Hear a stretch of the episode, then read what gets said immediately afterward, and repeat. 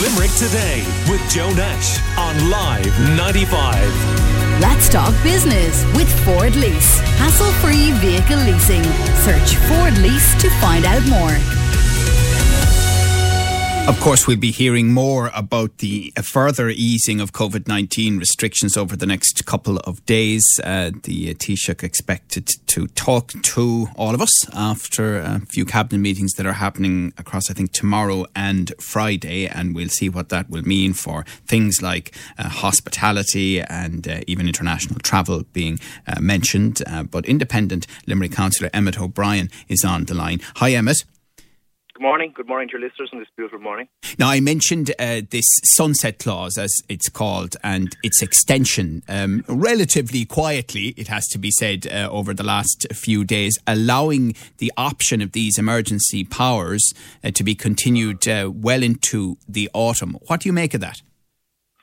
Well, potentially well beyond the autumn as well. There's talks about it going into next February. This is under the Health and Criminal Justice COVID 19 Amendment Bill which nobody really knows about except for the three senators um, who voted against it. This continues emergency powers. Now, just to explain that in plain and simple English, that is the continuation of powers to the minister to restrict your listeners' movement out of their house, ability to go to work, ability to travel beyond two kilometres, ability to travel to another county, ability to travel their grandkids or their grandparents. Now, that is excessive state power that is completely unnecessary. Circumstances where they say by the end of July we'll have over 80% of the population vaccinated. Yeah. The argument being from the government, of course, as you well know, that uh, this is just to have it in the back pocket in case we get bumps along the road in the autumn and winter. In case of what? You know, I mean, we had an, a state of emergency in this country from the Second World War until 1999. That's when the emergency was actually lifted. So these types of extraordinary powers that are conferred upon one man or a government have to be used sparingly because of the constitutional protections we have for our personal liberty, our right of association, and our freedom of religion, amongst all the other provisions. So there's a question mark as to the constitutionality of this bill in the first place. And there's a moral question as to the appropriateness of this. In circumstances, Joe, where I have said this a thousand times on the radio to you, we have had the longest lockdown in Europe. We are now outliers in Europe. Pretty much every country, and I'm not just talking about England, Germany, Denmark, France, pubs open, restaurants open, indoor dining, you know, with relative restrictions and with a little bit of common sense.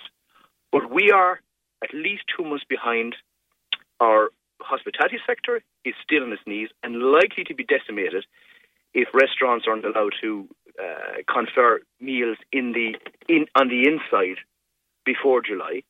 We have we're in the only countries in Europe that actually still has a hotel quarantine, which is completely off the wall, if you ask me. And that was brought in too late. And just look at the stats. 56% of all deaths happened in nursing homes or in hospitals where the state has supervisory powers over it. And 90% of all those who died, most tragically, were 65 and over. So the government, they're the people who we should be pointing the finger at, not back on the ordinary people of Ireland and giving powers to the government right. to restrict but, our movement. But I suppose to, to, to, go back to your earlier point, though, and again, I'm simply putting the government's viewpoint here on this um, for your response is that the, the vaccination rollout is slower than maybe they would like, but still moving, they feel, in the right direction. And it's only at the point that we get to a certain critical mass of vaccination that these powers and restrictions will no longer be needed. That, that, hold on. That's to assume that they will actually be repealed. When you give the state power, it never gives it back. And we have re- numerous recorded histories of that right throughout the length and breadth of not just our state, but across the world.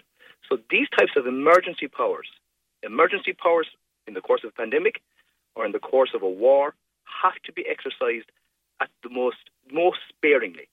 Now, if that is the case, and if there is a slow uh, outbreak or sorry, a slow rollout of the vaccination, which look is understandable to be fair because it's a huge logistic exercise. Well, why have these extensions extended into November. Or as Michael McDowell says, this is actually an effective long-term, ad infinitum, continuous extension of these powers.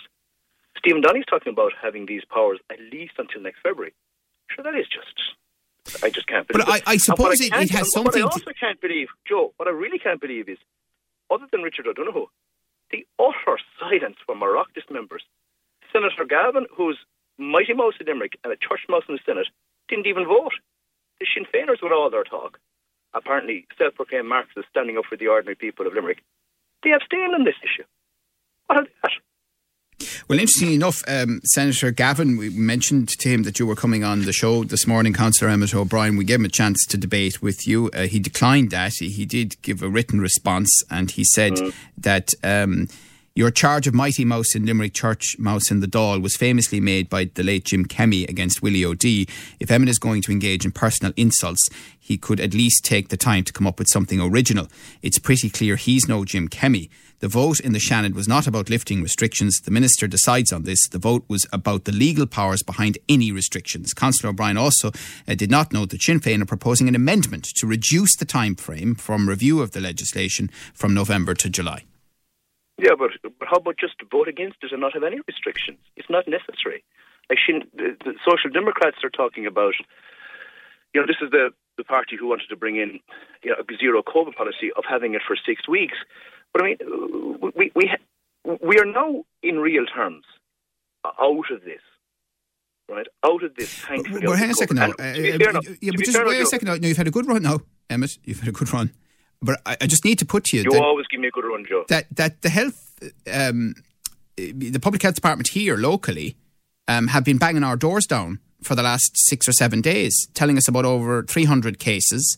Yesterday, Dr. Marie Casey on um, telling us that there were some examples, small though they are right now, of the Indian variant in Limerick, and there are worries about that in terms of the vaccine, and concerned that we could be facing an unexpected surge in Limerick. So we're not out of the woods, are we? Well, look, I mean, first of all, we, we can debate statistics and we can revolve. Ah, no, no, hang on, no. you love statistics when they suit you, Emmett. no, no, no. To be fair, Joe, is this a pandemic or a case-demic? You know, there has been widespread peer criticism of obsessing about the case numbers because 99, 98% of those cases don't lead to a fatality, and a lesser extent those lead to long-term COVID. I'm not, you know, uh, we've all be affected by COVID in some way, shape, or form, and we obviously have to be cautious. But it's a again, it's about the doctrine of proportionality. And you know, as the country is starting to reopen, there is really no need for these excessive powers at all, to my mind. In circumstances where 65s, which were the real target group of COVID, 90% of deaths were in that group, quite sadly. They had been vaccinated. We're now down, I think, to the mid 40s and up. I'll be getting the vaccination probably in the next two or three weeks' time. Um, so we're at a stage where wherever these cases are, which is again about case demics, not the actual effect of it, the effect in ICU, the actual mortality rate, is probably amongst a younger population which will burn itself out in any event.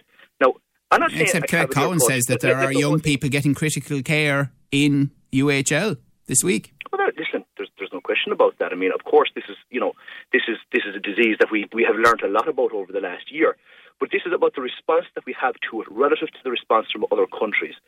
I'm not going to compare ourselves to Britain because they're very much ahead of the world in terms of their vaccination rollout, but equally to comparable countries like Germany, Denmark, which have about the same speed of a rollout as ours, they're very much advanced. They're very much advanced in terms of the opening of the sector, construction, schools, uh, inward, inside dining, and all the rest of it.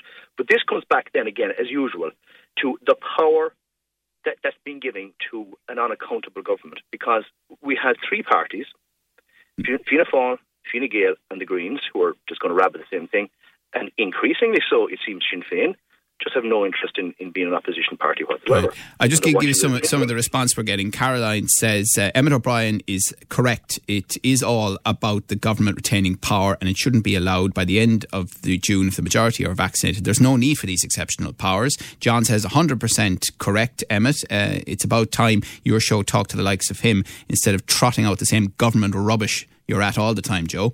Uh, Jerry is raging, listening. This country is a joke. Emmett is right. We're back to square one nearly, hearing all this nonsense about restrictions and vaccines. Uh, can we walk and talk by the end of the summer? I wonder. All right, well, thank you very much for that. Independent Limerick Councillor Emmett O'Brien.